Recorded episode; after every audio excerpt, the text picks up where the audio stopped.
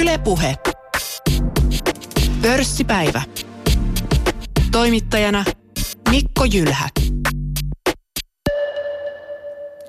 Eli pörssipäivä tässä taas. Terve. Tänään puhutaan taloudellisesta riippumattomuudesta. Meillä on tänään tavoitteena taloudellinen riippumattomuus ja oloneuksen elämä, oma aikataulu, turvattu toimeentulo. Miten tämä temppu tehdään, jos ei halua odottaa yleiseen eläkeikään. Ja täällä kolmen keskustelijan kanssa tätä asiaa, niin tuota käydään tänään läpi. Meillä on salkuhoitaja Pasi Havia Helsinki Capital Partnersilta. Tervetuloa. Joo, kiitos. Ja sitten meillä on eh, sijoittaja, ammattisijoittaja Tomi Salo Osakesäästeen keskusliitosta. Kiitos. Ja blogaaja, sijoittaja Mikko Wigman. Tervetuloa myös sulle. Kiitos, kiitos. Voitaisiin aloittaa tota, Mikko sun kanssa. Sä pidät tällaista suosittua puhatta.com-blogia. Oot pitänyt jo muutaman vuoden. Milloin aloitit? Joo, siitä alkaa, mitä siitä on? Tulisiko kohta nelisen vuotta täyteen? Joku muutaman vuoden suurin piirtein, joo. Ja tota, siellä, siellä sitten oot kertonut, että sulla on niinku tavoite jäädä eläkkeelle kolme vitosena. Joo, joo, eli se, se on mun ajatus, että tota, perustuu siis ihan siihen, että koittaa tuhlaa vähemmän kuin tienaa ja sijoittaa erotuksen ja toivottavasti se johtaa siihen, että, että kolme viitosena voi tehdä sitten, että mitä, mitä itselle tulee mieleen ja mä kutsun sitä eläkkeeksi. No, sulla on tässä muutama vuosi aikaa. Mikä on TJ? TJ, en muista ulkoota, mutta blogin sivu löytyy laskurit pohatta.com ja sinne katsomaan, mutta semmoinen, mitä tässä on, reilu viitisen vuotta jäljellä vielä. Sä käyt kuitenkin tässä nyt palkkatöissä, niin kerrotko hieman taustastasi, että mikä saa tästä kiinnostua tällaisesta oloneuksen elämästä sitä, sen tavoittelemisesta näin niin kuin kolme vitosena, että mistä tämä idea sulla oikein tuli? Joo, se, se tuli mulle ihan sitä kautta, että tota, ää, eksyin yhteen jenkkiläiseen blogiin, missä oli jääty kolmekymppisenä eläkkeelle ja tota, sitten, no koska mä oon suomalainen, mä ajattelin, että okei, no että mä laitan vähän vaatimattomamman ja mä jään kolme vitosena sitten eläkkeelle. Mutta oikeastaan se lähti ihan sitä kautta vaan, että huomasi, että se on mahdollista ja sen jälkeen se oli mulle niin kuin itsestään selvää, että hei, että jos mä voin valita, mitä mä teen omalla ajalla, niin miksi mä en tekisi sitä? Ja tuota, ähm, kun mä blogia siis silmäillistä lueskelin, niin se mikä kiinnitti mun huomion siinä oli se, että kun Suomessa yleensä raha-asioista ei kovin avoimesti keskustella, niin sä kuitenkin avasit niin oman talouden hyvinkin, hyvinkin tota, kaikkien niin nähtäville. Joo, joo, että se talous on meille vähän sellainen tabu ja ehkä mun blogi on sitten jonkunlainen vastalause siihenkin, että tosiaan löytyy, löytyy tulot ja menot ja, ja mun sijoitukset löytyy sieltä ihan, ihan euromääräisinä, että kaikki, kaikki uteliaat voi katsoa ja kopioida sieltä ne hyvät ajatukset ja jättää vähemmän hyvät sitten, sitten mun harteille. Puhutaan tänään siitä, että mikä on, mikä on, minkälaisia onnistumisia matkan varrella on tullut ja epäonnistumisia. Sitten tietysti myös, koska aina kun markkinoilla on, niin ei aina kaikki me niin kuin itse toivoo. Äh, mutta että, äh, ootko saanut jotakin tuosta vielä – tuo avoimuus ja raha-asiat, niin ootko saanut jotakin huomannut joskus jonkinlaista niin kuin, ei nyt sano pilkkaa tai ivaa tai jotakin tämän tyyppistä, että miten ihmiset on ottanut sen vastaan ja minkälaista palautetta sulle on tullut siitä? Ei, siitä, siitä avoimuudesta ei ole ikinä tullut mitään. Et, et ainoa mikä siihen on, että monet yllättyy, että oho, että voiko noin tehdä. No kyllä niin voi tehdä, että kyllä voi, voi kertoa niistä asioista avoimesti. Et enemmän tulee sitten palautetta just, että et, et miten niin muka on mahdollista ja että varmaan sä oot perinnyt kaiken ja jotain muuta, että joku Uber-työ, mistä tulee miljoonia kuukaudessa, niin helppohan se on huudella ja, ja tämän tyyppisiä juttuja tietysti tulee vastaan. Mutta jotain pohjakassaa pääomaa sulla ilmeisesti alkaa se on kuitenkin ollut.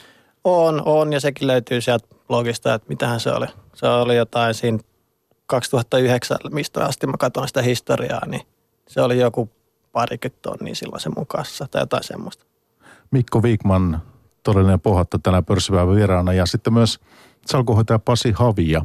Ja sinä Pasi olet myös blokkailu näistä talouskuvioista ja pidit tällaista blogia, oliko se hetkinen, ää, mikä se nimi nyt oli? Kohti taloudellista riippumattomuutta oli tämän blogin nimi. Joo aivan ja, ja sitä päivittelit 2009-2014 väli, välissä, että viitisen vuotta. Joo, pitää paikkansa kyllä, että, että oikeastaan selkeä sitten kun tuli julkaistu kirja tämän kahden muun kaverin kanssa, niin selkeä oikeastaan se blogin päivittäminen on jäänyt. Plus sitten myöskin siirtymisessä niin kuin ihan täysin ammattisijoittajaksi, että nykypäivänä sitten mun kirjoituksia ilmestyy lähinnä tämän sijoittajakirjan kautta. Eli sieltä niin kuin edelleenkin kuukausittain kirjoittaminen jatkuu, mutta se, se vaan tapahtuu hieman eri muodossa kuin aikaisemmin. Nyt kun et päivitä enää blogiin, niin tarkoittaako sitä sitä, että tavoite tuli, tuli täyteen ja pääsit niin kuin maaliin tässä? No ei siinä mielessä, että mä voi itteni pitää oikeastaan niin taloudellisesti riippumattomana ainakaan vielä, vaikka riippuu tietenkin, miten sitä vähän oikeastaan katsoa, että joissakin maissa niin voisi ehkä sanoa, että kyllä se niin kuin tämmöisenkin elämään riittää, mutta mä en itseäni vielä miellä kuitenkaan siinä mielessä, että tavoite olisi tässä määrin täyttynyt, vaikka erittäin pitkälle on kyllä tässäkin päässyt. Sä asut tällä hetkellä Tallinnassa. Joo, kyllä pitää paikkansa. Voidaan jutella vähän Vironkin kuvioista tässä lähetyksen aikana. Hei, otetaan pieni lainaus sun blogista. Nyt tosiaan et sitä päivitä, mutta otetaan sieltä pieni lainaus. Kerrot näin. Ensimmäiset osakkeet osti vuonna 1998, kun otin osaa Soneran osakeantiin. Seuraavana vuonna osallistuin Comptelin antiin. Näin sijoitusurani sai alkunsa, siis 98. Ja sitten Teknokuplan huumassa olin nuorena miehen alkuna kuitenkin liian itsevarma ja sorruin päiväkauppaan, jolla yritin elättää itseni.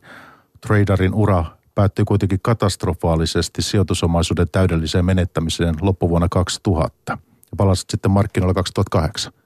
Pitää paikkansa joo, eli tässä olisi mulle kyllä semmoinen varsin oiva oppimisen paikka ja ää, varmaan niin kuin jokainen sijoittaja, joka vähän käy pidempää aikaa ää, sijoitustoimista, sijoitustoimintaa harrastaa, niin törmää erinäköisiä hankaluuksia ja, ja ongelmia. Mun tapauksessa, taas mä aloitin suoraan niin tässä markkinahuuman aikana, jolloin se ruokki tätä, että mikään ei voi oikeastaan mennä väärin, jolloin tuli sitten otettua aivan liian suuria riskejä ja oikeastaan melkeinpä ne kaikki sijoitukset oli näissä IT-yhtiöissä silloin. Ja nämä niin kuin jälkikäteen katsottuna olisi tietenkin pitänyt toimia aivan toisin, mutta silloin itse oli ihan täys keltanokka ja ei vielä tiennyt asioista kovinkaan paljon ja tämän jälkeen mä sain sen loistavan opetuksen. Mä sanoin, että joka ikinen menetetty euro on ollut niin kuin sen arvosta, että sen jälkeen on tullut hankittua huomattavasti enempi lisää sitä osaamista ja tietotaitoa näiden asioiden, äh, näiden asioiden niin kuin kantilta. No, olitko liikkeellä silloin velkavivulla tai oliko tosiaan nämä yhtiöpoiminnat oli sinulle tällaisia hyvin, hyvin niin korkeat valuaatiot niillä silloin? Kyllähän niin kuin kaikilla IT-yhtiöillä oli silloin korkeat valuaatiot ja nehän ei ollut niin kuin tässä todellisuudessa kiinni oikeastaan millään tavalla. Ne rahat, mitä mä oikeastaan silloin käytin ja sijoitin, niin oli mun kesätyövaroja. Lisäksi mä otin myöskin opintolain, eli mä silloin opiskelin vielä ihan täyspäiväisesti. Eli ne on niitä varoja, mitä mä käytin ja toissa niin kuin nykyvaraisuuteen nähden, niin ne ei mitään kovinkaan suuria ollut. Että onneksi nämä suurimmat virheet on tullut tehtyä nimenomaan näillä pienimmillä euromäärillä kuin sitten, että niitä tapahtui sitten myöhemmin. No muistuko mieleen joku on erityinen, erityinen tietty tota, virhearvio tai joku yhtiö tai joku tämmöinen, mistä odotit paljon, mutta kävi sitten toisen? No kyllä se oikeastaan näiden kaikkien IT-yhtiöiden kohdalta kävi ihan samalla tavalla. Eli sieltä kun tämä IT-kupla puhkesi, niin se jälkeen oli erittäin rumaa. Ja veikaan, että aika moni tämmöinen nuori keltanokka sijoittaja on niin päätynyt ihan samoihin lopputuloksiin, mitä minäkin siinä yhteydessä. Eli silloin se kassa on niin mennyt murtosaan siitä alkuperäistä, mitä on tullut sijoitettua. Pasi Havia tosiaan salkuhoitaja tänä päivänä Helsinki Capital Partnersilla. Puhutaan sunkin luotsaamasta Quant-rahastosta sitten tuonempana, mutta sitten myös keskustelussa tosiaan mukana ö, sijoittaja, ammattisijoittaja Tomi Salo. Toimit myös osakesäästäjien keskusliitossa. Joo, ja ensimmäiseksi en kirjoita blogia niin kuin nämä kaksi muuta tässä. Tosin mä olen kirjoittanut taloussanomien printtilehteen vuodesta 2004 lähtien niin kauan kuin printtilehti ilmestyy. Sen, sen jälkeen siirryn kirjoittamaan kauppalehteen kolumnia ja kirjoitin kauppalehdessä muutaman vuoden. Ja osakesäästäjien keskusliiton Viisas rahalehteen olen kirjoittanut vuodesta 2007 lähtien, niin – sekä kolumnia että sitten teemaluonteisia artikkelisarjoja sijoittamisesta tai sijoittamisen apuvälineistä. Eli nyt olen 13 vuotta kirjoittanut, eli mä olen näitä vanhoja konkareita tässä sulla, sijoitusalalla. Sulla on pitkä perspektiivi ja äh, kun aloitit tosiaan blogeja ei ollut. Milloin tulit markkinoille?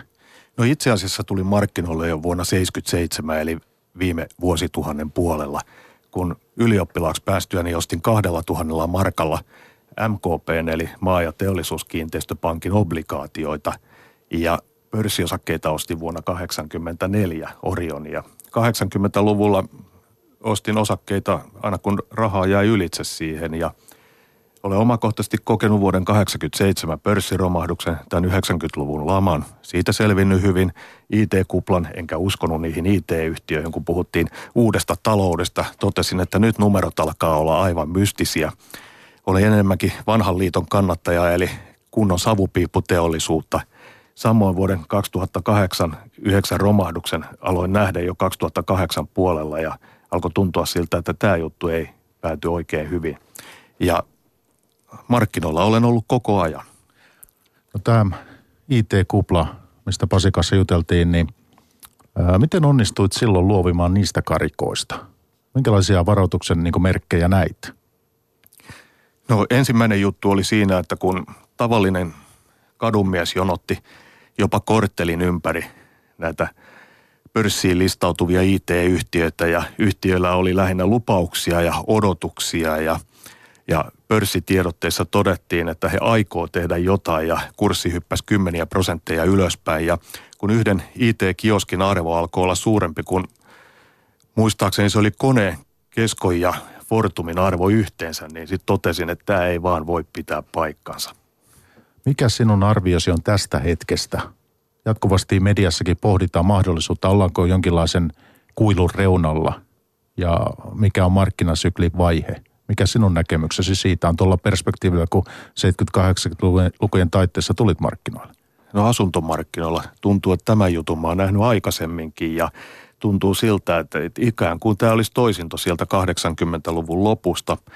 Pörssissä alkaa kurssit olla korkeahkolla tasolla, mutta tilanne on siinä mielessä erilainen, että korkotaso on, on lähes lattian tasalla, eli, eli hyvin matala verrattuna siihen, mitä korot on ollut. Muistan 80-luvun loppupuolella, kun otin lainaa ensiasuntoa varten, niin korot oli siellä muistaakseni 10-11 prosentin haarukassa – ja sain tingittyä pikkasen alaspäin, että olikohan se 10,5 prosenttia, kun sain asuntolainaa kymmeneksi vuodeksi. Ja se tuntui kohtuuhintaiselta silloin.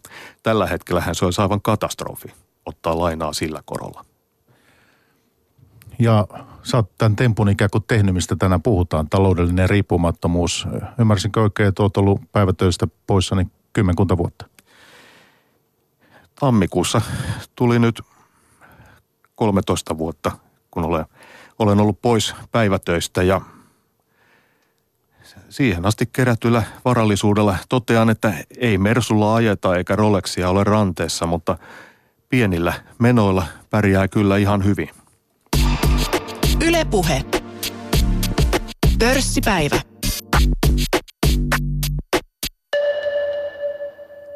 Lähdetään nyt sitten kulkea tätä talou, taloudellista riippumattomuutta kohti. Mekin tässä pörssipäivässä otetaan lainaus vielä tuosta Pasin blogista, tai itse asiassa kirjasta, kirjasta, minkä olette tehneet ja 2014 tullut ulos ja nyt sitten pokkari siitä. Kirjo, siinä kirjoitetaan näin, että ensimmäinen tai, tai siis, että olemme melko tietämättömiä siitä, kuinka paljon olemme joutuneet maksamaan elämämme aikana kaikenlaisista tavaroista ja palveluista – vielä vähemmän tiedämme ja ymmärrämme, kuinka paljon olemme joutuneet näkemään vaivaa ajallisesti ja henkisesti hankkiaksemme tuon kaiken. Sinun on opeteltava laskemaan, miten paljon joudut viettämään aikaasi töissä, eli poissa muusta toiminnasta. Voidaksesi ostaa haluamasi tuotteen tai mitä ikinä oletkaan ostamassa, tämä on taloudenhallinnan tärkein oppi. Ja Pasi, voisi tavata tätä vielä meille vähän, että Tämä tarkoittaa oikeastaan sitä, että kun miettii tiettyjä hankintoja, mitä tulee tehneeksi, niin pelkästään, että tuijottaa sitä euromääräistä hintaa, niin voi alkaa miettimään, että no hetkinen, mikä se oma nettopalkka itsellä on, niin sitten kun vielä katsoo siitä omasta palkasta, että kaikkien näiden kulujen jälkeen, mitä jää kouraan, niin kauanko käytännössä sun tarvitsee työskennellä tämän kyseisen esinen eteen. Eli onko se esimerkiksi päivätöissä, onko se esimerkiksi viikkotöissä tai kuukausitöissä – se monesti suhteuttaa jo sitten sitä hankintaa, että onko se tavallaan järkevää, tarvitseeko sitä oikeasti niin paljon vai ei. Teidän kirjassa paljon kiinnitetään huomiota tähän kuluttamiseen ja niihin valintoihin. Se on jonkinlainen niin elämänhallintaopas aika pitkälti. Kyllä pitää paikkansa. Eli jos niin miettii tätä taloudellisen riippumattomuuden tavoittelua tai ylipäänsä vaurastumista, niin aika pitkä se lähtee liikkeelle meidän omista kulutustottumuksista. Että jos me pystytään niihin vaikuttamaan ja ei meidän aina näiden pikaisten impulssien, ostoimpulssien perässä, niin, niin päästään kyllä aika hyvin lopputuloksiin. Eli jos niin haastetaan niitä omia kulutustottumuksia, että minkä takia me ostetaan ja minkä takia oikeastaan me halutaan tiettyjä asioita.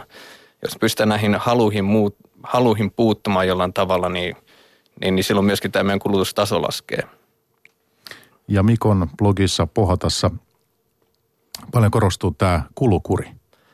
Tämä on vaan asemassa sulla. Kyllä, kyllä, joo. Ja itse asiassa tuosta, mitä otit tuosta kirjaston esimerkin, niin, niin mä teen kuukausikatsauksia joka kuukausi – niin kirjan inspiroimana niin tein kerran tunneissa sen. Ihan vaan sitä varten, että mä näen, että okei, että kuinka monta tuntia mun mikäkin asia maksaa kuukaudessa. Et sä oot lukenut tämän? Olen lukenut totta kai. Kaikkea muidenkin kannattaa. Sulla on siellä monenlaisia ihan käytännön vinkkejäkin muus ruokailuun liittyen. Että sä oot kirjoittanut ihan tämmöisenkin päivityksen sinne, että hetkinen, miten se meni, että miten syödä kolmella eurolla päivässä? joo, joo, kyllä tunnustan, on, on sellainenkin olemassa, mutta tota, ehkä enemmän kuin tota, käytännön vinkkeistä, niin kyse oli, oli ehkä enemmän niin kuin testistä, että mikä on, mikä on mahdollista. Että en mä ihan suosittele kyllä kaikille sitä ruokavalioa niin kuin loppuelämäksi. Jos mä ottaisin kommentin tuohon, että vanha konkari toteaa, että nämä jutut on nähty ja kuultu jo aikaisemmin, eli 90-luvun alkupuolella – Kuluttajaliitto julkaisi tällaisen kirjan kuin Kuluttajan eloonjäämisoppi. Ja samoihin aikoihin ilmestyi vielä kirja nimeltä Penninvenyttäjän opas. Ja itse luin nämä ja totesin 90-luvun alkupuolen lamassa, että tästähän tulee erinomaisia ohjeita, kun itse maksoin asuntolainaa pois silloin.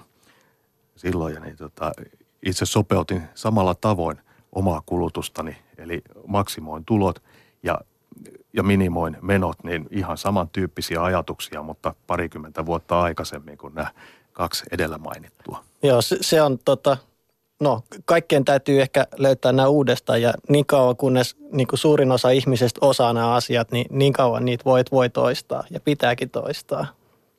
Mutta mut kulut on todellakin niin kuin avainasemassa siihen, varsinkin taloudellisessa riippumattomuudessa, niin ää, no mä itse perustan sen sellaisen asian kuin säästöprosentti – Eli mitä nettopalkasta jää kulujen jälkeen säästöä. Eli mitä sulla on? Sä oot kuitenkin palkansaaja tässä vaiheessa, käyt ihan töissä. Minkälaista prosenttia sulla on? Ää, no viime vuonna se oli jotain 74 paikkaa muistaakseni suurin piirtein. Siis hetkinen kolme neljäsosaa? Joo. Kuulostaa aika kovalta. No ihan tuttuja lukuja muistan silloin 90-luvun puolivälissä, kun tein kahta työtä, niin kyllä mä itse sain 70 prosenttia säästöä. Ja tässä lyhyenä kommenttina, että Marttaliitto on julkaissut erinomaisen budjetti Excelin, jonka voi ladata Marttaliiton sivuilta. En tarkkaan muista, että onko siinä koko vuosi yhdellä arkilla, mutta itse tein sellaisen, jossa on koko vuosi, eli tammikuusta joulukuuhun, johon voi laittaa kaikki tulot ja menot, ja jos on jaksottaisia sillä tavoin, että niitä tulee kerran vuodessa, joka toinen kuukausi tai näin, niin laittaa plus sitten edelliseltä kuukaudelta säästyvä rahamäärä siirretään seuraavalle kuukaudelle, niin näkee koko ajan, koko vuoden käytössä olevat tulot jolloin pystyy tekemään sitä, että eh, hyvinkin, että paljonko saa säästöön ja onko sellaisia kuukausia, jolloin tavallaan tarvitaan vähän lisää, eli syö niitä säästöjä. Joo, tuossa äh, tämmöisessä Excelissä on tietä yksi ongelma sinänsä, että monella, tai siis sanotaan tyypillisellä henkilöllä, niin oikeastaan kaikki mikä tulee, niin myöskin menee. Eli vaikka Exceli näyttäisi ylijäämästä, niin monesti sitten niin sattuu menevään tuolla, kun vaan äh, shoppailee kaupungilla ja ne. Ja oikeastaan mun mielestä yksi hyvä oiva vinkki tähän on se, että kun se palkka tulee, niin jo siinä vaiheessa siirretään säästöön tai sijoituksiin jo niin kuin tätä, tätä rahaa, että muussa tapauksessa jää säästämättä. Hyvä neuvo tähän on automatisoitu säästäminen, eli, eli tee silloin kuukausisäästösopimus niin, että tietty summa menee kuukaudessa rahastoon, mutta 90-luvun alkupuolella tätä ei ollut. Mulla itselläni oli käyttötili ja säästötili ja joka kuukausi siirsin sitten säästötilille sen verran, kun, kun katson, että tämä menee pitkäaikaissäästämiseen, sitä ei käytetä. Jos rahaa ei riitä, niin sitten syödään pelkkää kaurapuuroa loppukuusta. Eli tavallaan pakottaudutaan säästämään, jolloin pitkällä aikavälillä se alkaa tuottaa hyvin. Kyllä tässä nyt kuuntelija saattaa miettiä sitäkin, että mistä jää paitsi. Että jos kolme neljäsosaa käteen tulleesta tulosta sitten laittaa säästöjä ja sijoittaa, niin, niin jostainhan se on pois. No joo, jos multa kysytään, että mistä se on pois, niin tota, ehti olla eläkkeellä vähemmän aikaa. Että se on pois siitä niinku työurasta. Mutta en mä ole muita haittapuolia nähnyt siinä vielä toistaiseksi. Eikö se olisi kiva lähteä joskus vähän klubbaa ja hippaa ja nykissä käymään ja muuta? Joo, mutta ei se sitä pois sulle. Että silloin kun säästää, niin silloin on myöskin varaa tehdä asioita. Et, et, sillähän ei ole väliä, mihin se raha menee, vaan se kokonaisuus on se, mikä ratkaisee. Niin mä näen tämän asian vähän sillä tavalla, että että mitään ei kannata viedä äärimmäisyyksiin ja sama koskee myöskin säästämistä. Eli jos se alkaa tuntua niin kuin liian pahalta, että näkee, että elämässä ei pysty tekemään oikeastaan sen takia mitään mielenkiintoista tai tekemään asioita, jotka tuottaisi itselle iloa, niin silloin sitä tekee väärin. Ja, ja silloin ei kannata niin rajusti säästää. Eli tämäkin on sellainen asia, mikä ottaa oman aikansa tottua ja kannattaa lähteä liikkeelle hieman varovaisemmin, ettei mene suoraan niin kuin esimerkiksi laihduttamisesta suurin piirtein laihduttaa itseänsä hengiltä, että silloin se ei kestä pidemmän päälle, vaan silloin sitten tulee luovuttua ja se asia jää kesken. Tämä on sitten jojoilu. Tomi? No mä esitän tässä vähän syvällisempää juttua siitä, että niin sanottu Pareton periaate, joka on tämä 80-20 periaate, osuu tässäkin aika lähelle. Mä heitän ilman mitään perusteluja väitteen, että 20 prosenttia ihmisistä pystyy tällaiseen kurinalaiseen säästämiseen ja 80 prosenttia heille voin sanoa, että ehkä joku toinen elämäntyyli sopii heille paremmin. Ja perustelen sillä, että luonteessa pitää olla tiettyjä luonteen piirteitä, jotta pystyy tällaiseen kurinalaisuuteen. Ja aika hyvin tätä on Toni Dunder, Dunderfeld omassa kirjassaan Hyvä paha pomo tuonut esiin. Siinä on nelikenttä, jossa on introvertti asiakeskeinen – Eli tämmöinen itse on tämän tyyppinen ruudun ääressä viihtyvä, joka oikein iloitsee siitä, että pystyy säästämään 70 tai jopa 74 prosenttia tuloistaan. Ekstrovertti asiakeskeinen, joka ottaa suuria riskejä, eli tyyli kaikki Nokiaan. Introvertti elämyshakuinen, joka ei uskalla tehdä päätöstä, eli ostanko sitä Nokiaa vai en. Ja viimeisenä ekstrovertti elämyshakuinen, joka menee tunteella mukaan erilaisiin tarinoihin, esimerkiksi IT-huumaan tai johonkin kuumaan osakkeeseen tai vihjeisiin. Juuri tämmöinen impulsiivinen heräteostoksia tekevä ja totean, että ehkä on paras silloin solmia se kuukausisäästösopimus, ettei pääse itse liikaa peukaloimaan niitä omia sijoituksia. Sinä olet siis sitä mieltä, että tämä ei sovi kaikille. Ymmärränkö nyt niin, minun lyhyesti? Aika tavalla. Eli otan mukaan myös ne luonteen piirteet siinä, että toiset luonteet ei vaan ehkä halua tehdä 40 vuoden suunnitelmaa eteenpäin ja haluaa mieluummin heti. Toiset taas toteaa, että ei ole mitään tarvetta tuhlata tänään, kun voin ensi vuonna tai kymmenen vuoden kuluttua saada siitä tuottoa. Pasi, kun mä luin teidän kirjaa Selaaliin, ymmärsin sen niin, että te olette kirjoittanut se vähän niin kuin kaikille. Pitää paikkansa ja kyllä niin tässä mielessä niin hieman Timoa haastan. Eli, Tomia. Äh, niin, Tomia, anteeksi. Äh, mä näen sen sillä tavalla, että okei, tuossa luonteen piirte on sellainen, että on tämmöinen impulsiivis hakuinen henkilö, jolle niin kuin sy- pitkäaikaisten säästösuunnitelmien tekeminen on hankalaa, niin silloin ottaa nimenomaan tämä systemaattisuus siihen mukaan. Eli kun, kuten nykypäivän on mahdollista, että siinä palkanmaksun yhteydessä, kun se raha tulee tilille, niin laittaa sen automaattisesti joka kuukausi siirtymään vaikkapa johonkin rahastoon tai tai johonkin muuhun ää, sijoitusvaihtoehtoon, jolloin sitä ei sitten edes itse huomaa ää, tätä sijoitustoiminnan tapahtumista tililtä. Eli silloin pystyy tavallaan huijaamaan sitä omaa käyttäytymismallia, joka jos se ei ole optimaalinen tämmöiselle tavalla, että sitä toteuttaisi itse. Toi on hyvä keino siinä mielessä, että, että silloin tavallaan pakottaa itsensä säästämään ja automatisoi sen säästämisensä sillä tavoin, että, että ei itse tee niitä päätöksiä. Ja ehkä rahastosäästäminen on siinä tilanteessa hyvä, että minkä tyyppiseen rahastoon laittaakin, laittaako pienten kustannusten indeksirahastoon tai vastaavaan. Eli kunhan ei sitten mene näihin houkutteleviin tarinoihin mukaan. Puhutaan näistä tuotoista hetken kuluttua vielä lisää. Pohatta, Mikko Wigman, niin mikä on sinun ajatus? Kenelle tämä sopii ja kenelle ei? Kyllähän se tietysti pitkäjänteisyyttä vaatii. Niin, siis jos me mietitään ihmisiä, niin jokainen ihminen on erilainen. Me kaikki ajatellaan eri tavalla ja, ja kenelle tämä sopii, niin sitä on tosi vaikea sanoa, että jokainen varmasti voi löytää sellaisen tyylin säästämisestä, mikä sopii itselle. Ja, ja se, että pitäisi säästää tai ei pidä, niin se on jokaisen oma valinta. Että et to, toiset valitsee niin, että säästää vähän enemmän, toiset valitsee, että säästää vähän vähemmän. Mutta pääasia olisi se, että, että ihmiset ymmärtää siitä, että mitkä on ne vaihtoehdot. Että mä voin tehdä näin tai mä voin tehdä näin ja miettii sitä, että minkälainen on itse ja, ja sitä kautta lähtee hakemaan sitä, että miten se oma talous. Koska kukaan muu ei sen oman talouden kanssa joudu elää kuin, kuin se henkilö itse. Kun se tuota, blogia kirjoittanut ja sitä tuossa selailin, siellä oli joku tällainen, jotkut lukijat suuttu siitä, sä olit vuokrannut jonkun auton, joku Tesla vai mikä se homma oli? Joo, tai olin ja olin vuokrannut, siis sain rahaa siitä, että ajoin Teslalla.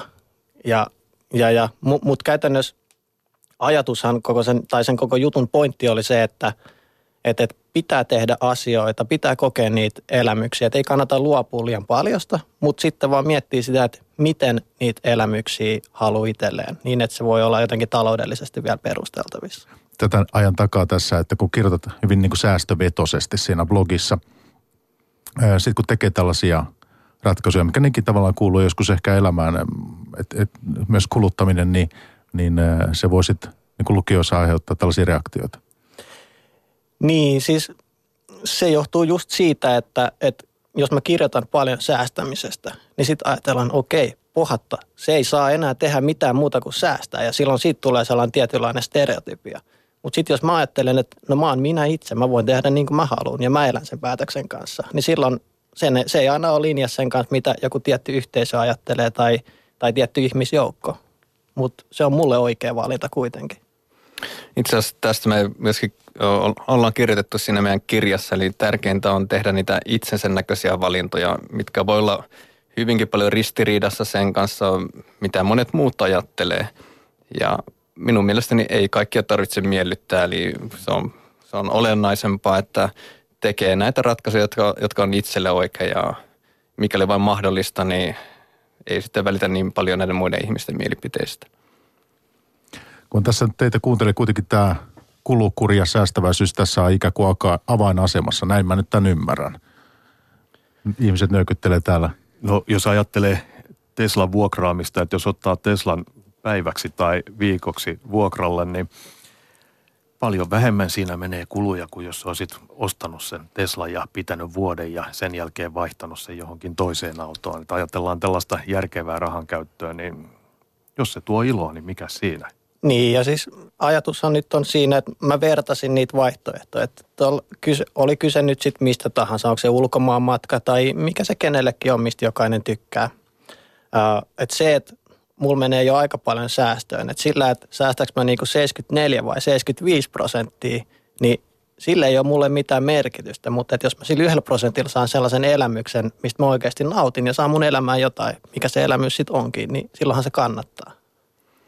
Tästä säästämisestä ja minkä takia sit myöskin me tykätään niin paljon paasata, niin ehkä johtuu varmaan osittain siitä, että jos elää säästeliästi, niin tämä rahamäärä, joka silloin tarvitaan tähän taloudellisesti riippumattomaan elämään, niin se on huomattavasti pienempi kuin taas, että jos me ollaan tututtu tämmöiseen yltäkylläisempään elämään, niin silloin vastaavasti tämä vaadittava summa, se on myöskin huomattavasti suurempi ja se on hankalammin saavutettavissa tai ainakin se ottaa yleensä huomattavasti pidemmän ajan. Joo, nyt ollaan säästämisestä puhuttu tässä pörssipäivässä, kun lähdetään kohti tai ollaan, tavoitellaan taloudellista riippumattomuutta. Ehkä tämä oppi menee munkin päähän tässä, mutta äh, sitähän se lähtee. Tietysti, että jää jotakin. Sen verran voitaisiin vielä siitä puhua, että voisitte sinäkin vaikka Mikko sanoa, että entäs sitten ne ihmiset, joilla on pieni palkka ja yksinkertaisesti ei pysty säästämään. Mitä sä sanoisit heille? Niin, no siis sanotaan niin, että jokainen on jossain vaiheessa elämää sellaisessa tilanteessa, missä pystyy säästämään. Aina, aina se ei niin kuin vaan ole mahdollista. Tulee perhettä tai, tai mitä tahansa tapahtuu joku onnettomuus ja silloin se ei ole mahdollista. Ähm, Mutta yksi asia on tosiaan ne pienet menot, että se, se, millä ihminen oikeasti pärjää ja mitä ihminen tarvii, niin se on yllättävän vähän. Et ensimmäinen asia on se, että ne menot on sellaisella niin siedettävällä tasolla. Okei, sitten jos se palkka on pieni, kun ne menot on hallussa, niin sen jälkeen lähtee miettimään sitä, että no miten mä voisin tienaa vähän enemmän. Ja, ja, ja äh, mä oon itse ainakin niin kuin mulle ei ole välttämättä aina riittänyt se pelkkä päivätyön palkka ja sen takia mä oon pyörittänyt esimerkiksi yritystä sivutoimisesti ja, ja käyttänyt enemmän aikaa siihen työntekoon ja silloin mä saan sitä niin kuin palkkaa taas ylöspäin. Tai mikä tahansa se sivutyö onkin sitten, mutta lähtökohtaisesti niin kuin jokaisella, joka on joskus saanut palkkaa, niin on sellainen taito, mistä joku muu on valmis maksaa. Ja sitten se on vaan valinta siitä, että kuinka paljon haluaa käyttää omasta ajastaan siihen työhön, jotta voisi ehkä säästää sitä enemmän. Luokka ja Mikko Viikman – meillä pörssipäivä menossa ja myös keskustelmassa Pasi Havia Helsinki Capital Partnersilta ja sitten sijoittaja Tomi Salo. nyt sitten hyvä on, lähtökohta on tämä, jos taloudesta riippumattomuutta haluaa elämäänsä, niin se pitää sitten tietysti kulussakin, siitä monet asiat lähtee, mutta sitten tuotot. Koska tämä homma, mistä tässä nyt puhutaan, niin perustuu siihen, että me saadaan sille rahalle jotakin tuottoa. Ja nyt kun sitä lähtee hakemaan, niin tänä päivänä – tietysti koroista ei paljon mitään irtoa. Se on sijoitettava sitten. Arvopaperit, osakkeet on, on se, mikä yleisesti on, on kaikkein tuottavin. Ja Siegel, tämmöinen amerikkalainen näistä asioista paljon kirjoittanut ihminen, on laskenut, että yhdysvaltalaisissa osakkeissa niin vuosituotto, reaalituotto 6-7 välissä pitkällä aikavälillä. Eli Pasi Havia osakesijoitukset – tämäkö on nyt sitten se säästämisen lisäksi niin se yksi keskeinen asia? No toki siis osakesijoittaminen on pitkällä aikavälillä niin ollut se kaikkein tuottavin muoto. Eli, eli joo, mutta jos niin ää, miettii edelleenkin näitä tuloja, niin, niin tämä säästäminen ja sijoittaminen esimerkiksi osakkeisiin on, on se yksi tapa, ää, mutta itse asiassa kenties jopa nopein osalle, jolla se on onnistunut, on itse asiassa ollut yrittäjyys. Eli yrityksen perustaminen, startup-yrittäjyys ja selkeä niin yritysmyynti ja, ja näin poispäin. Toki nämä niin kuin vaatii aivan erilaisia taitoja. Eli olla sijoittaja tai olla yrittäjä. Että moni hyvä yrittäjä ei ole hyvä sijoittaja, vastaavasti myöskin toisinpäin monet hyvät sijoittajat eivät ole hyviä yrittäjiä. Mä ottaisin tähän kommentin, vaikka tiedän, että tuotot vaihtelevat tai tuotoissa on, on eroja.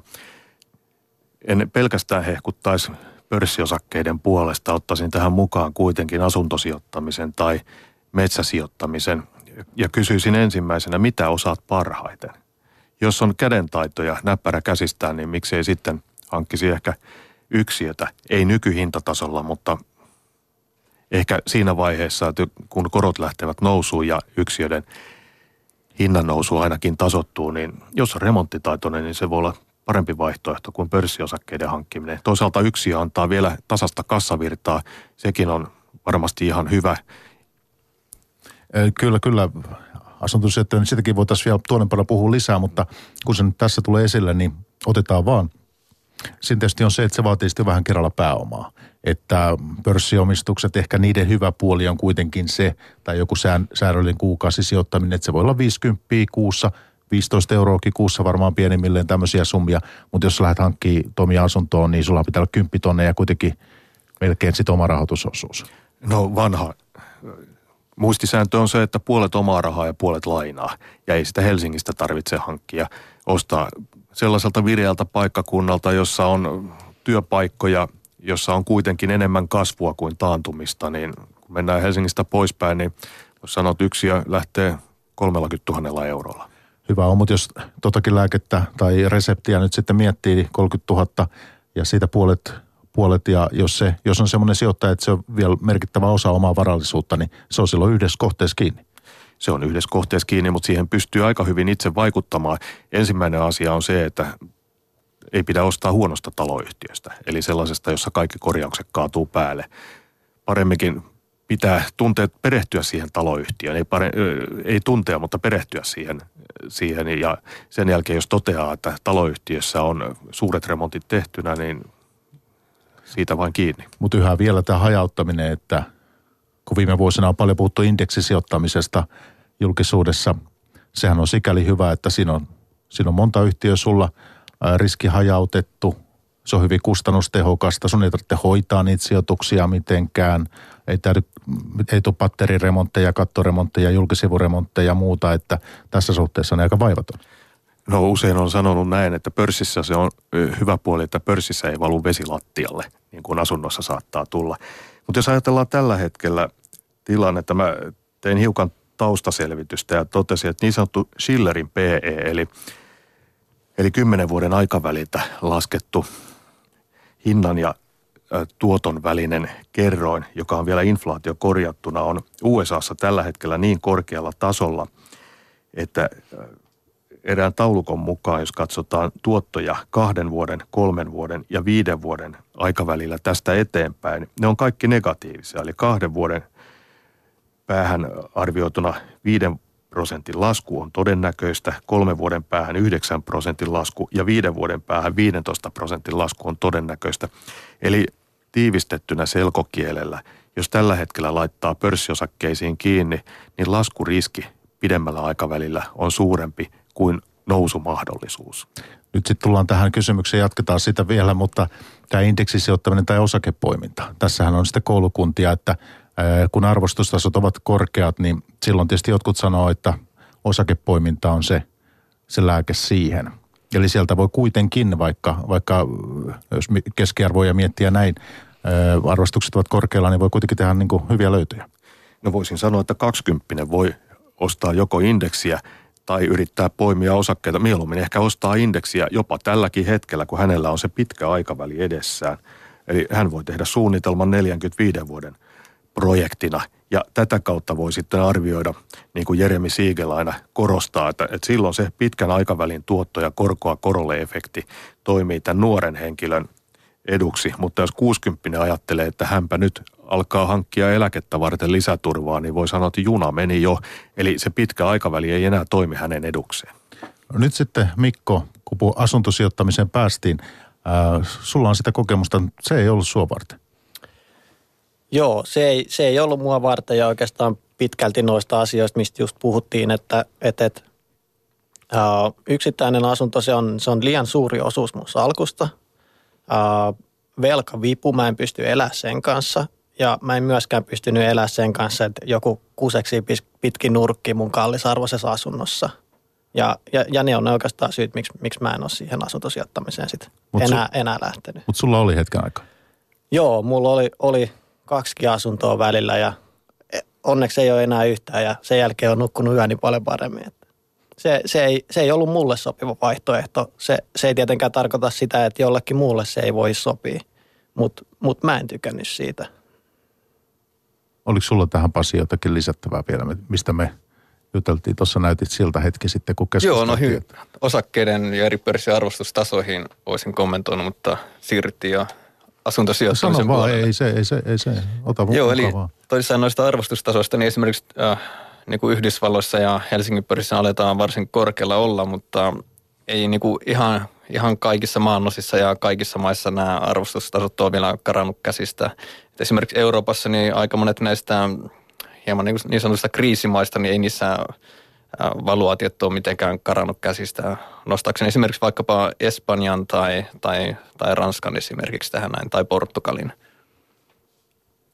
Mutta näinhän tämä yleisestikin menee, eli silloin kun näitä synkkiä pilviä tuolla ilmassa leijailee, niin, niin silloin aina niin kuin huomattavasti edullisemmin osakkeitakin pystyy hankkimaan. Ja vastaavasti sitten taas kun kaikki tuntuu olevan tai iloista ja hauskaa ja kaikilla riittää niin kuin boolissa juotavaa vielä, niin silloin kun arvostustasotkin tahtoo myöskin karata käsistä ja yleensä niin kuin tiedät, että parempi se on nostaa silloin, kun maailma ympärillä näyttää hankalalta. Tuotot on paljon parempia kuin taas, että ostetaan niiltä markkinoilta, jos tuntuu, että ongelmia ei, ei niin kuin ole näköpiirissä. Tuossa lähetysikkunassa eräs, eräs kirjoittaja pohti sitä, että kuunnellut keskustelua ja sitä, että miten määritellään taloudellinen riippumattomuus. Kerrotaan se nyt tähän väliin, että mitä se teille sitten merkitsee. Että otetaan kierros, että mitä Mikko, miten sä määrittelet? Mä määrittelen sen niin, että mun sijoitusten tuotot riittää kattaa mun kulut. Eli ei tarvitse tehdä töitä eläkseen. Kyllä se munkin mielestä menee niin kuin ihan, ihan samalla tavalla, eli ei tarvitse niin kuin olla ansiotuloista riippuvainen. Pystyy muilla tulolähteillä, onko sitten pääomatulot tai, tai mitkä tahansa, niin niillä nämä normaalit elämisen kulut kattamaan.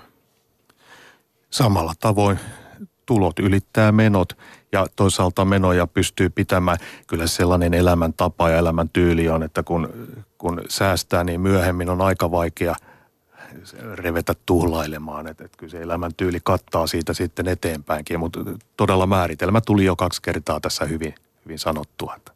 No nyt sai kuuntelija vastauksen siihen, että mitä ollaan hakemassa. Tuota, ää, asunnosta sen verran ehkä, että kun sinä Pasi asut siellä Tallinnassa, niin oletko seurannut Tallinnan asuntomarkkinoita? Nimittäin otan se esille siksi, koska monet suomalaiset ovat sinne sijoittaneet. Oletko jotenkin tähän törmännyt?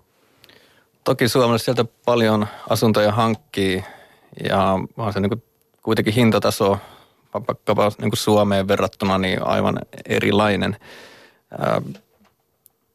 Virossahan tapahtui kiinteistöromahdus tuossa 2008-2009, on käytännössä niin asuntojen hinnat puolittu. Ja tämä on semmoinen asia, mitä varmaan kovinkaan moni suomalainen ei, ei muista eikä ole kokenut, että näin olisi tapahtunut. Ja itse asiassa asuntojen hinnathan ei ole edes vieläkään noussut sitä romahdusta edeltävä, edeltäneelle tasolle. Mutta jos noin muuten katsoo, että keskimääräinen neliöhinta tällä hetkellä on jossain noin 1200 euron tietämillä – ja jos sitä niin suhteuttaa siihen paikalliseen tulotasoon, niin itse en pitäisi niitä mitenkään erityisen edullisina. Toki niin kuin, jos suomalainen sitä asiaa katsoo, niin se voi näyttäytyä hieman eri valossa. Ja toki, jos niin sijoitusasuntoa mielessä katsoo, niin se markkina on hyvin erilainen ja ne vuokratuot on erilaiset. Myöskin se riskitaso on aivan erilainen. Ja ennen ohjelmaa, kun keskusteltiin, niin minulle mainitsit, että itse et ole omistusasuja. En ole, että en ole niin useampaan vuoteen enää, enää asunut omistamassani asunnossa, vaan olen suosinut nyt vuokra-asumista sen helppouden takia, eli silloin pystyn irrottautumaan huomattavasti nopeammin ja vaihtamaan maisemaa sellaiseksi kuin itse parhaimmaksi näkee. Eli siinä on huomattavasti sitä joustavuutta paljon enemmän kuin omistusasumisessa ja se sopii mun tämänhetkiseen elämäntyyliin niin paljon paremmin kuin omistusasuminen. Nyt sitten kun tuottoa haetaan, niin avataan vähän sitä, että millä strategialla ketäkin on liikenteessä. Että ää, Mikko, kerrot, että sinä et ole asuntosijoittaja, vaan, vaan onko se niin, että indeksit, ETF on niin kuin sinun keino? Joo, joo, hyvin pitkälti, että tota, no mä en ole tiennyt sitä, että mikä strategia sopii mulle. Niin mulla on siis niin kuin ollut yksittäisiä sijoituksia ja, ja sitten on tosiaan ollut niitä asuntoja ja itse asiassa nettisivuihinkin on kokeillut sijoittaa – ja, ja, Mutta mut tällä hetkellä se on tosiaan ne niin passiiviset indeksirahastot on, on se pääasia ja, ja sitten ehkä siihen rinnalle mä oon tuonut vähän niin kuin kassavirtaa tuottavia niin kuin osinko-osakkeita tai ETF. Niin tosiaan tuomaan kassavirtaa osinkostrategia. Joo, joo. että se, on, se on toinen. No, mun tekeminen perustuu siihen, että mä en oikein osaa sanoa, että kumpi on parempi. Sitten toisaalta mä oon, mä oon lähtenyt sieltä niin kuin ensin passiivisista indeksirahastoista, tykkään niistä edelleen, mutta en halua luopua niistä, niin sitten mä oon tuonut vaan niin kuin toisen strategian siihen rinnalle. Ja, ja no, mulle se osinkostrategia tekee siitä vähän mielenkiintoisempaa sijoittamisesta, mikä toivottavasti johtaa siihen, että mä sijoitan vähän enemmän ja sitä kautta pääsen parempiin tuloksiin. Mut. A, aivan tässä on tämä myös, että sit kun omistaa suoraan sitä yhtiötä, niin se tekee sitä talouden seuraamisesta joskus aika mielenkiintoista. Joo, joo, kyllä se tekee ja no riippuen tietysti miten, miten jokainen tykkää sitä seurata. Et mä en itse seuraa kauhean aktiivisesti, että joka kuukausi päivitän, päivitän tietysti pohjatan blogiin niin kuin luvut, mutta siinä se mun seuranta oikeastaan on. Että et sä et sillä tavoin tulevaa tuloskautta niin jännitä? Ei joo, onko sellainen menossa vai? Pian alkaa. Okei, okay, no hyvä tietää. No tässä tuossa tota, kerro vielä se hei Mikko, että eh, kun osinkostrategia tässä rakennat, voisitko ottaa jotakin yhtiöpoimintoja sieltä? Onko jotakin tiettyjä heppoja valikoitunut sinne talliin? No ei oikeastaan, en mä, en mä, en mä ota siihen kantaa. Että tota, blogiin tulee kyllä kaikki, kaikki hevoset, jos joku haluaa seurata, mutta et, et, et osinkostrategiasta huolimatta, niin no mä, mä lähden siitä, että mä laitan jotain, jotain tiettyjä kriteerejä sinne esimerkiksi osinkotuoton osalta ja, ja mikä se kasvu on ollut historiassa ja muuta. Ja, ja, ja pyrin kuitenkin siihen, että mä ostan säännöllisesti koko ajan lisää ja se, se heppa vaihtuu sitten aina niin kuin vähän väliin. Että. Ja Pasi, mikä sun strategia tänä päivänä? Sä oot salkuhoitaja ja sitten tietysti leipä tulee, mutta että miten on omat sijoitukset? Mulla on käytännössä kahta sijoitusta, eli mä olen osakkana Helsinki Capital, Capital Partnersilla, eli sitä kautta tulee niin tätä yrittäjäriskiä. Ja sitten toinen mun sijoitus on tämä hoitamani HCP Quant-rahasto, eli olen yksi oman hoitamani rahaston suurimmista osuudenhaltijoista myöskin. Eli tarjoilen muille ihmisille sitä samaa, mitä myöskin itse syön. Niin, eli, eli teet niin kuin sanot ikään kuin. Juuri näin. Ja näin tämä niin kuin minun mielestä myöskin pitää olla. Ja tuota, mainitsitko tuon rahasto, jota luotsaat. Mä hieman kattelin tuottohistoriaa tässä ja, ja kun mä katsoin hetkinen 2010 ja 2016, niin se aika tiukasti seurasi tota S&P 500. Että mitä ylituottoja siihen suhteessa ei, ei ole kyllä saatu. No itse asiassa se ei kyllä BSA S&P 500 jos niin Mutta kat... mut jos tuottoa vertaa niin kuin tähän päivään saakka, että sillä matkalla kyllä on ollut, ollut tota suurempaakin tuottoa, mutta katsoinko mä sitä ihan väärin? Öö, kyllä mä haastasin hieman sua, että periaatteessa jos puhutaan mistä tahansa osakesalkusta, jos laitetaan riittävästi erinäköisiä osakeindeksejä siihen, siihen rinnalle, niin koska sitä osakeriskiä kannetaan, niin jossain määrin niin kuin näyttäytyy to, niin kuin toistensa kaltaisilta. Mutta esimerkiksi tässä mun strategiassa, niin mulla on siellä vaan noin äh, vajaa 30 yhtiötä. Jos nyt miettii esimerkiksi tämä S&P 500 indeksi, että siinä on 500 yhtiötä, niin jo pelkästään, jos siitä tulee se rakenteellinen ero, että se se sisältö on, on todella rajusti eri kuin mitä se indeksi. Toki, toki, tämän ymmärrän, mutta että jos me katsotaan ihan tuottoa teidän sivulta, niin, niin, niin se tuotto suhteessa S&P 500, tätä meinasin. Ää, joo, siis katsoisin 2010 vuodesta mm. niin kyllä joo, se on niin aika lailla on niin tällä hetkellä samalla tasolla.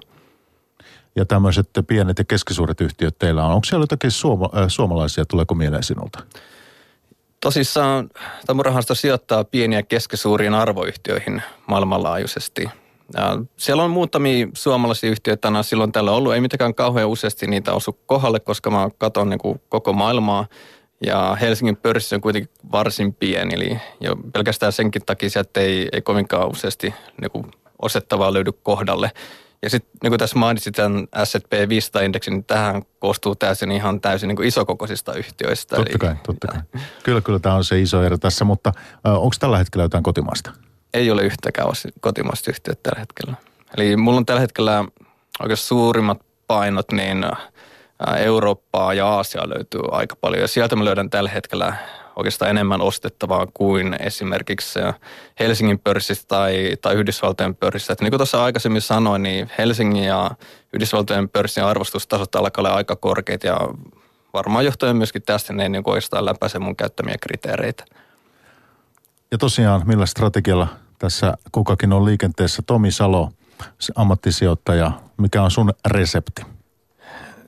resepti on hajauttaminen. Eli mulla itsellä on metsää, 50 hehtaaria metsää, muutama asunto ja pörssiosakkeita. Aina sanon huumorilla, että hyvän saksalaisauton verran. Eli, eli jos pörssi laskee, niin puut kasvaa metsässä ja toivottavasti vuokralaiset pysyy asunnoissa. Jos asunnossa pitää tehdä remonttia, niin haen kellarista puhtaat haalarit – K-raudasta Tikkurilan maaleja, niin osakkeenomistaja kiittää ja maalaan kato ja seinät. Ja tällä tavoin niin kaksi kertaa on maalari tarjonnut töitä, kun on vilkassut sinne taloyhtiötä remontoineet remonttimiehet katsonut ja ja tota, aina voin todeta, että jos pörssi romahtaa ja myrsky vie puut, niin aina voi ruveta maalaamaan rappukäytäviä ja turvata sitten tulevaisuuden sillä tavalla. Mikko kertoi, että yöunia verotti toi, kun ei tiedä miten joku toinen ihminen asuu omassa asunnossa. Miten sulla? Onko joskus mennyt, tullut jotakin häslinkiä?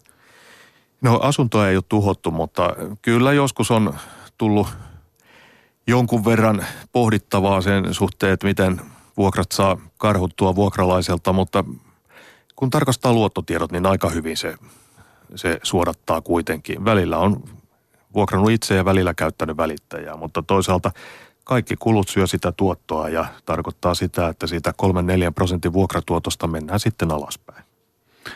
Tuossa lähetysikkunassa on sitäkin pohdittu tämän ohjelman ja keskustelun aikana, että minkälaisista summista silloin puhutaan, kun ihminen on taloudellisesti riippumaton. Että, että miten Mikko sä sen ajattelet, että mitä sä sitten, kun oot kolme viisiä eläkkeellä, niin mitä se, minkälaisia summia sitten, sulla pitää olla pääomaa?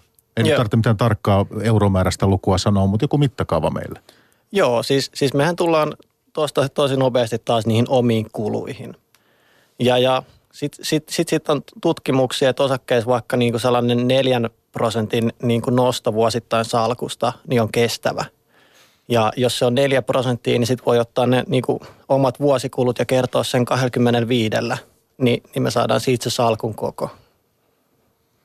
Eli hetkinen kertaalles vielä, jos kuuntelijalla meni ohi Niin, 4,5. eli- no niin, no, niin, sanotaan, että ää, kuukaudessa kuluttaa 1000 euroa, helppo laskea. mm. 1000 kertaa 12 saadaan vuosikulutus ja 12 kertaa 25, niin sitten me ruvetaan olemaan siellä tarvittavan salkun kohdalla.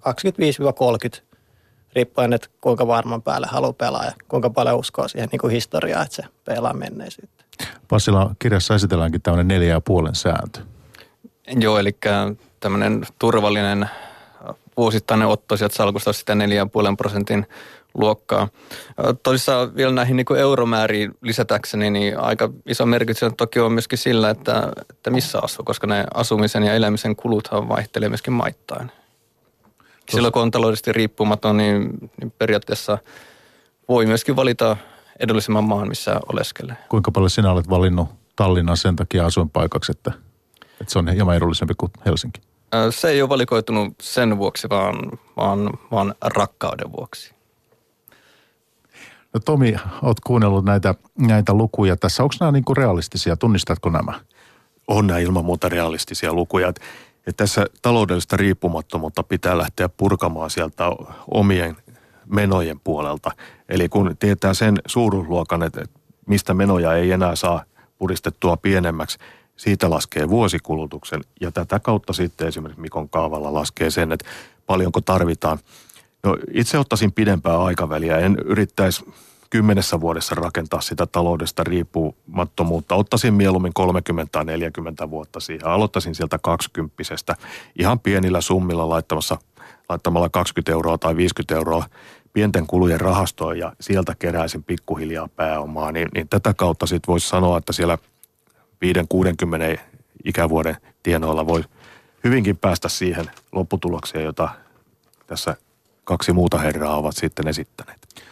Meillä on tässä pari minuuttia näin jäljellä, että me täytyy vetää nyt tätä keskustelua vähän yhteen. Ollaan puhuttu paljon säästäväisyydestä, kulukurista, elämäntyylistä, mitä viettää ja sitten se, että hakee tuottoja. Niin mitäs nostaa sitten näiden kahden hyvin keskeisen teeman lisäksi vielä ihmiselle nyt ajateltavaksi, joka on kiinnostunut taloudellisesta riippumattomuudesta?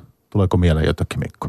No, no yksi, ää, no, noiden lisäksi on se teema, että pitää ymmärtää itseään, mikä sopii minulle ja mitä minä haluan tehdä. Siitähän se kaikki lähtee. Sen jälkeen mietitään niitä, että mitä, mitkä on tavallaan ne keinot siihen. Mitä sä aiot muuten tehdä sitten, kun sä oot oloneuvos? No, no se on itse asiassa mulla se ongelma, että mä en, mä en oikein tiedä sitä. Että mä oon antanut kolme vaihtoehtoa, että, että ehkä mä oon jossain Aasiassa lämpimässä hotellin katolla, siamailen drinksua. Ää, ehkä mä oon Lapin metässä teltassa tai sit mä oon Kehä Ykkösellä ruuhkamatkalla töihin. Että siinä on ne mun vaihtoehdot aika laidasta laittaa. Entäs Pasi ja Tomi, mikäs teillä on tuota, mitä vielä pitäisi hallita, että No en tiedä tuohon, että mitä hallita, mutta mä sanoisin ehkä, että ihmisille vinkkinä, että ostakaa mieluummin elämyksiä kuin materiaa. Eli se antaa yleensä huomattavasti pitkäkestoisemman onnellisuuden ja tyytyväisyyden tunteen kuin taas se materian hankkiminen, josta yleensä saa tämmöisen kertaluonteisen tyytyväisyyspiikin, joka sitten alenee kohtuun nopeasti. kannatan sitä, ettei turhaa tavaraa hankita ympärille. Ja toisaalta, jos Mikko on lopettamassa töitä, niin itse pidän esimerkkinä Warren Buffettia, joka 87-vuotiaana vielä työskentelee, ja hänen yhtiökumppaninsa Charlie Munger on 92-vuotias ja kumpikin käy päivätöissä. Itse ehkä teen töitä sinne 80 asti näillä älyllisillä haasteilla, joita sijoittaminen tuo. Tomi Salo, sijoittaja ja Pasi Havia, salkuhoitaja sekä bloggaaja ja sijoittaja Mikko Viikon. Kiitos tässä päivässä. Kiitos. Kiitos.